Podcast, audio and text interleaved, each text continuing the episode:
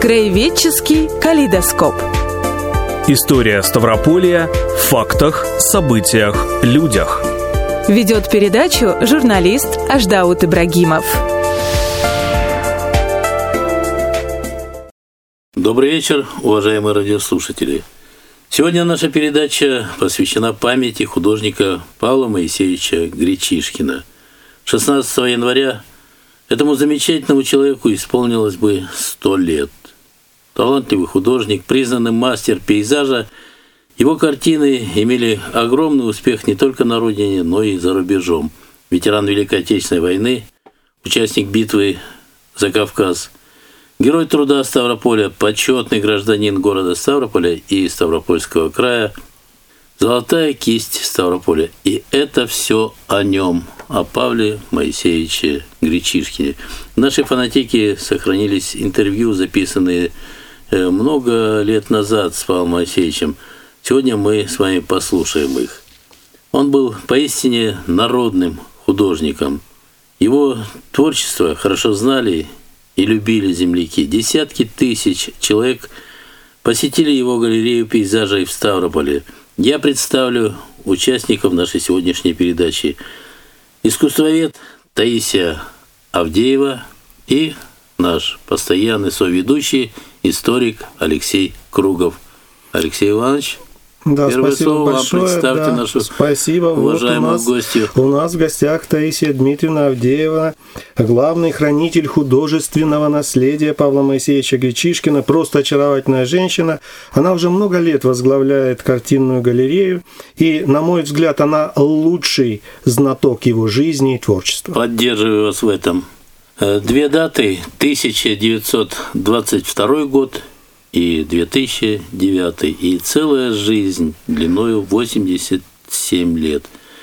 Давайте вспомним, как все начиналось для Павла Моисеевича, где он родился, вырос, кто его родители, как начинал рисовать.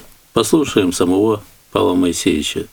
Мои мать, отец и там братья, они немножко считали, что у меня с психикой ненормально, что я все время в одиночестве. И вот я только в этой краске день и ночь.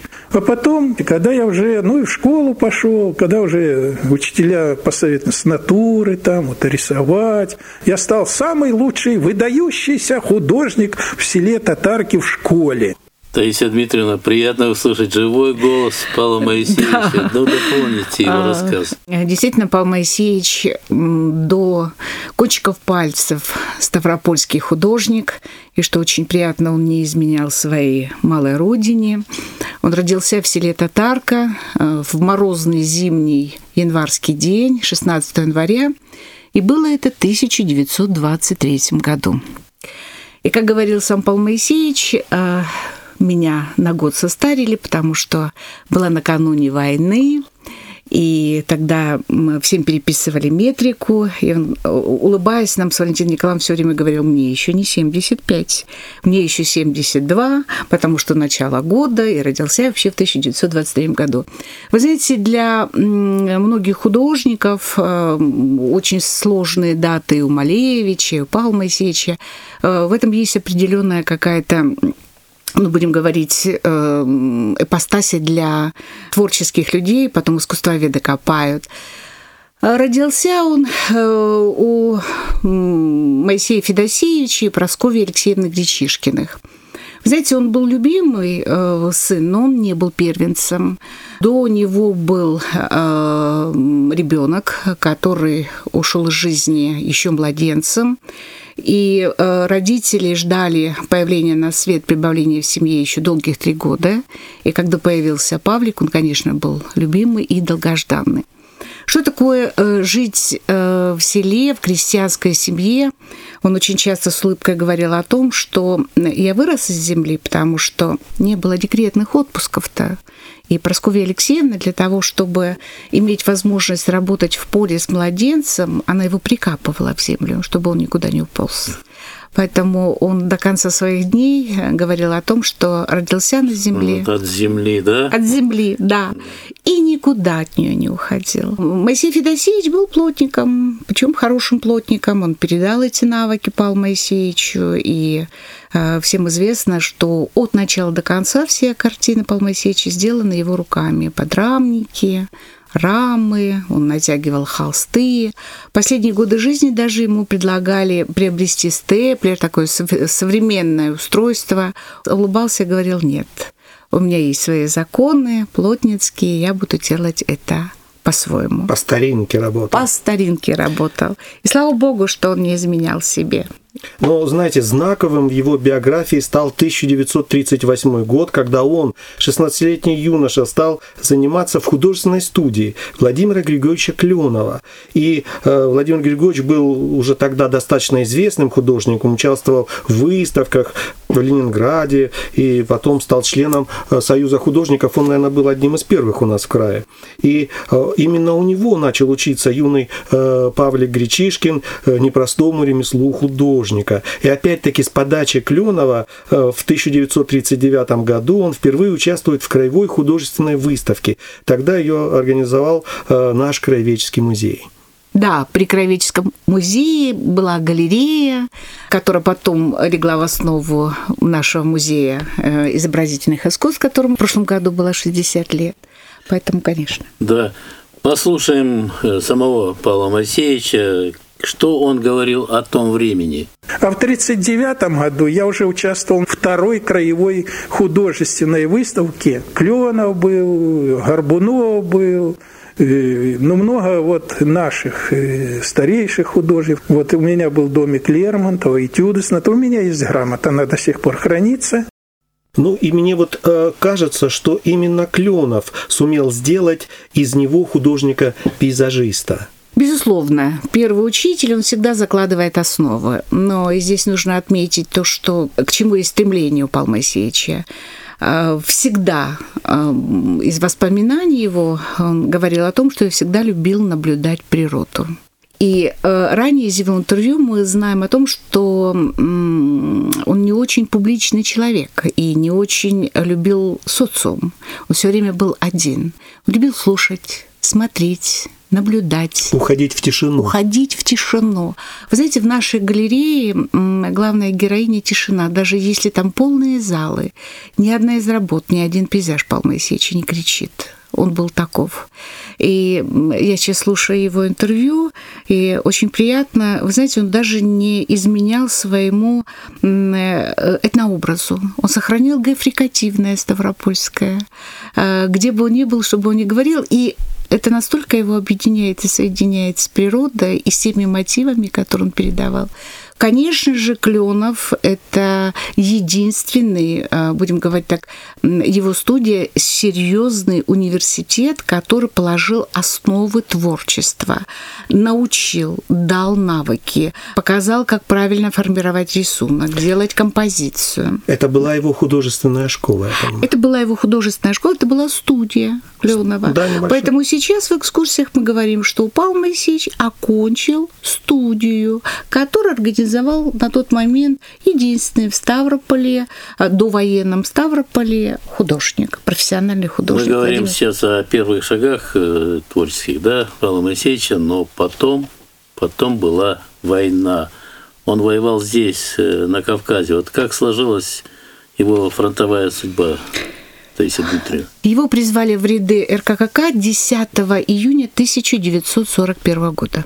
Вернулся на Ставрополье 19 августа 1948 года э, он был в госпитале. Э, он не знал, останется он жив или нет, потому что очень сложная форма туберкулеза легких не позволила ему вовремя вернуться, и поэтому курортный город Абастумани, э, где проходили лечение очень многие солдаты, задержала его надолго. Туда перебралась семья в Тбилиси, в Грузию, помогала ему для того, чтобы он хоть как-то стал на ноги. И когда он вернулся после войны, он еще не знал, останется он жив или нет. И вот эти семь лет военных, а, а он служил просто рядовым. рисовал портреты солдат. Да, да, да, да, он об этом рассказывал. Это первые и единственные портреты, которые у нас сохранились его однополчан. То есть настолько они были близки и не знали, встретятся завтра или нет. Это, это были даже не портреты, а зарисовки. Конечно, такие, карандашные рисунки, рисунки, карандашные да. рисунки. Фотоаппаратов-то на войне не было на передовой. Да. Вот это, это были рядовые рисовал, солдаты, которые отправляли домой родным. Рядовые солдаты 31-го отдельного автотранспортного полка. Я внимательно вот э, отследил эту строку биографии угу. его. И очень живые лица там. Да, вы знаете, э, вот эти фронтовые рисунки карандашные, они для нас являются такой большой загадкой, потому что Павел Моисеевич, наверное, был бы прекрасным портретистом, если бы посвятил себя этому делу. И он все время говорил о том, нет, мне с людьми очень сложно, но я еще раз повторяю, ему, наверное, было настолько хорошо с этими людьми. Э, он их подписывал, ефрейтор такой-то, да. рядовой такой-то, дед такой-то. И он писал их без прикрас. А знаете, что поразило? Вот меня поразило, что он в одной из своих записей, которую он оставил, что я, кроме солдат и командиров, рисовал любимую природу, страдающую от пожаров и бомбежки. Конечно.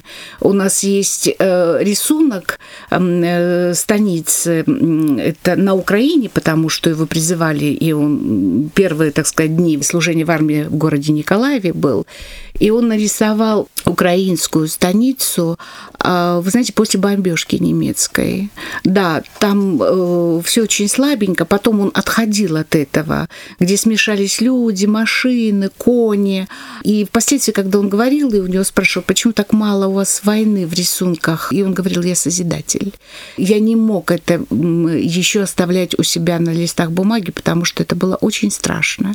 И он даже признавался о том, что э, когда он увидел первый немецкий самолет, им было очень страшно. Сельский парень, никогда до этого ничего не видевший.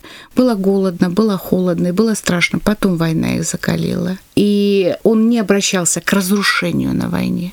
Он писал только созидание. И действительно писал только природу. Ну, и тем не менее наградили его орденом Отечественной войны первой степени, и у него медаль за оборону Кавказа, и за победу над Германией. То есть вот обычный солдатский медаль. Он говорил о том, что э, он был рядовым войны, э, копал окопы, подносил снаряды, подвозил продукты, ездил на грузовике. Разве этого мало? Конечно. И после демобилизации он возобновил занятия живописью и работал с увлечением, работал самозабвенно, и его работы заметили, оценили настоящие профессионалы своего дела. Он э, часто говорил, что ему многое в сфере профессионального роста дали поездки в дома творчества.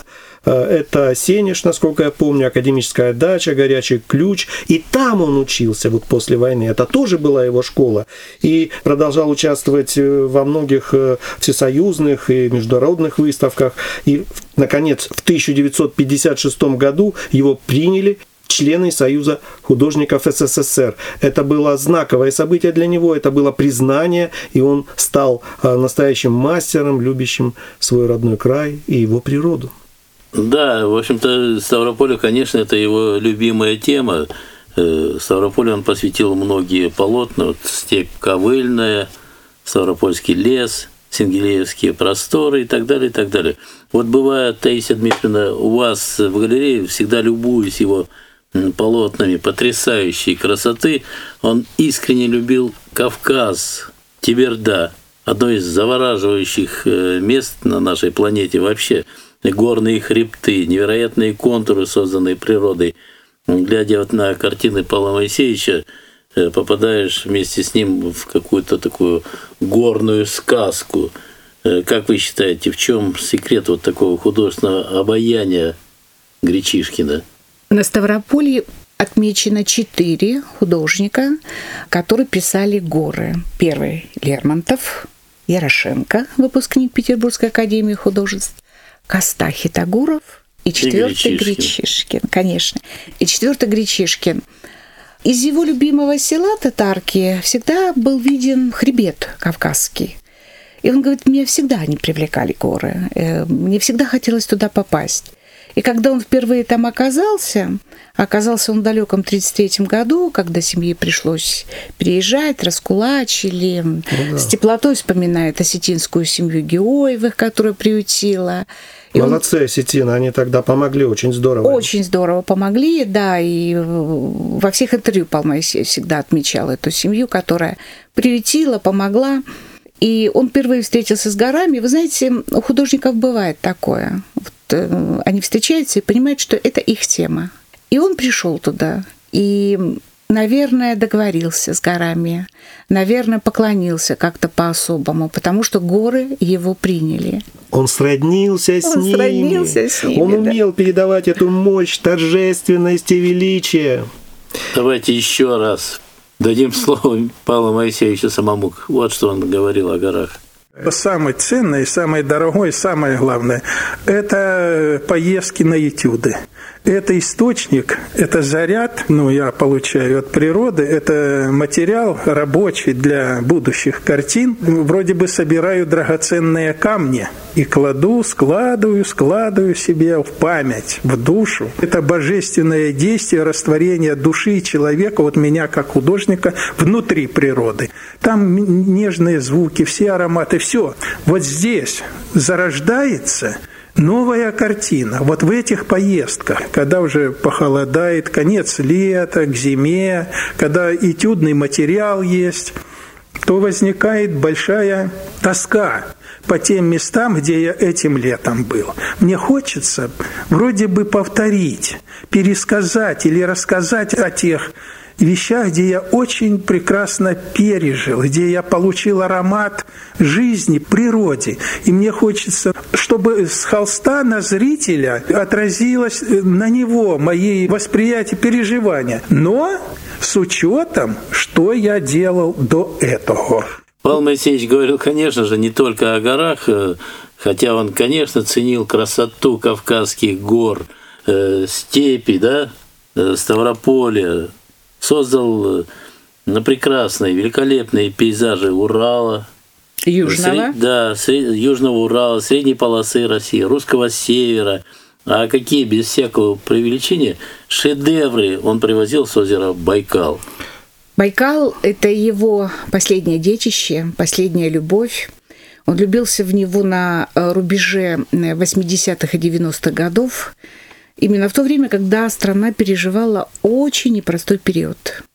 Иногда приходилось неделями в, ночевать в Минводах в аэропорту в ожидании самолета, который заправит. Но он настолько был упрям, и ему настолько Байкал к себе притягивал, что он все это переживал. Он 10 поездок совершил на Байкал. Более 100 этюдов написано Байкале. Конечно, кокетничает художник, говоря о том, что этюды — это бриллианты, да это основа всего творчества единицы из современных художников, кто могут работать на пленерии. Десять лет проходит Гречишкинский фестиваль. К нам приезжают художники, пытаясь работать на пленере, как Гречишкин. Это очень сложно. И не всегда получается, между прочим. Нет. Современная академическая школа, готовящая художников, она не готовит их работать на пленере. Все что угодно. Графика, все что угодно там, а, внутри студии. А работать на природе, ведь вы знаете, это работа, которая должна продолжаться до часу, потому что все очень быстро меняется, солнце движется, ничего не останавливается. И нужно не слукавить с природой, потому что этюд — это первоисточник. И если ты слукавишь, то дальше в картине все пойдет не так. И нужно быть глубочайшим знатоком природы, чтобы за это короткое время успеть написать несколько этюдов. Поэтому этюды, которые находятся, извините, а, в нашей коллекции, это уже не бриллианты. Это, я хочу сказать, драгоценный запас нашего Ставрополья. Конечно, великолепные картины Павла Моисеевича. Э, наверное, не все, даже земляки, знают, что Михаил Сергеевич Горбачев, будучи генеральным секретарем и уже потом президентом э, СССР, дарил картины Павла Моисеевича главам государств, которые с официальными визитами приезжали в нашу страну. Конечно. Но его картины вообще имели успех и хорошо раскупались. И это давало ему возможность организовывать вот эти поездки э, на Байкал, в том числе и в другие страны, потому что э, ведь он же был там не один, он был с художниками, и там был целый этот баркас, где они э, путешествовали. Он сам рассказывал, я был как раз, вот он приехал только одной из первых поездок и в галерее. Это была удивительная встреча. Я сам загорелся побывать на этом великом озере, но вот э, не удалось. И показал любительские фильмы даже, которые они там снимали, и меня тогда поразили покой, величие, загадочность и живописность вот этого самого озера, которое изобразил на своих картинах. Да, Таисия Дмитриевна, э, в коллекции вашей галереи значительное место занимают и зарубежные работы Павла Моисеевича. Э, целый зал, да? Два Я... зала. Целых даже два, два зала. зала да. Э, география его поездок за границу была достаточно обширной. Эти поездки в Италию, Первая Мексику. поездка заграничная Италия. Самая первая в Италию была, ну, понятно, очаровала Италия, солнечная нашего великого художника. Но потом он ни разу ногой в Европу. Да. Потом Мексика, Япония, Египет. Ну, во Франции он все-таки тоже был. Но это, тоже была Европа. официальная делегация да. от Ставрополя. И эти Безе. поездки открыли новые грани дарования э, художника. Но, на мой взгляд, серия картин об Индии наиболее объемно вот в его зарубежном этом цикле, серии зарубежных работ. Да, Э, с Индией у нее огромная любовь. И когда я говорила ему, боже мой, э, что вы нашли в этой стране, он поворачивался ко мне с безумными глазами и говорил, как, это же все. Э, Причем, вы знаете, не только для Гречишкина, для многих художников эта страна представляет огромный интерес. С Индией у нее связано очень много воспоминаний, очень много событий. А в конце 80-х годов нашу галерею посетил посол Индии, тогда еще в Советском Союзе, господин Ахунджи. Его супруга очень прекрасно разбиралась в советской живописи, любила художника-пейзажиста Щербакова. Одна Пока из... не открыли они Гречишкина, Гречишкина, да. Ну, там Од... целая история а потом, была. Наверное, любовь. Одна из работ вечерний Аурангазип находится сейчас в мемориальном музее Индирганте. И мы, сотрудники специально галереи, задались целью посмотреть, как она находится, где. Но сейчас при помощи интернета можно увидеть все. И э, когда Михаил Сергеевич Горбачев был президентом страны, к нам приезжали э, корреспонденты из Индии, говорили о том, что имя Павла Моисеевича упоминалось в экскурсии в связи с Михаилом Сергеевичем Горбачевым. Никто не знал фамилию художника, но говорили, это подарок художника, который э, родился и живет на родине Михаила Сергеевича Горбачева уже приятно. Да. Уже это приятно. Вот как Павел Моисеевич э, вспоминал свое путешествие в Индию. Конечно, я писал этюды. Я не слушал экскурсии, потому что литературы полно у нас в библиотеке. Почитать по любой стране. Я видел натуру. Я слушал шум там, ну все, запахи, все там. Я уходил от группы.